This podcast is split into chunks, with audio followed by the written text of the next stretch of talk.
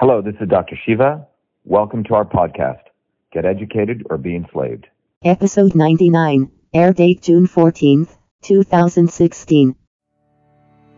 The 99% that we've experienced so far are people like you guys a psychologist, a guy who's into performance health, an Ayurvedic teacher. Look at this room right here. A therapist. This is typically the audience. They're already doing some service. Scientific way of meeting people where they are and giving them tools for wellness and health. My clients understanding the health from a systematic approach. This was giving them a language to explain the stuff that Ayurveda and the, the other courses were not able to do. as being very integrative into my Ayurvedic counseling business. clients to use it and uh, become masters of their own health. Not therapy.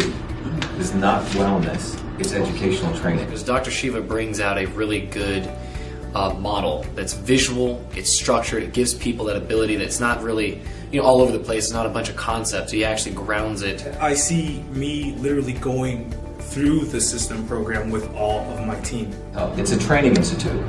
So people come get trained, they get educated, they get certified. What my dream is, is that this become an everyday terminology.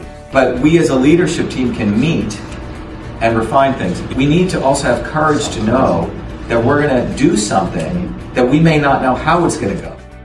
And we are here to learn, to teach, and to serve.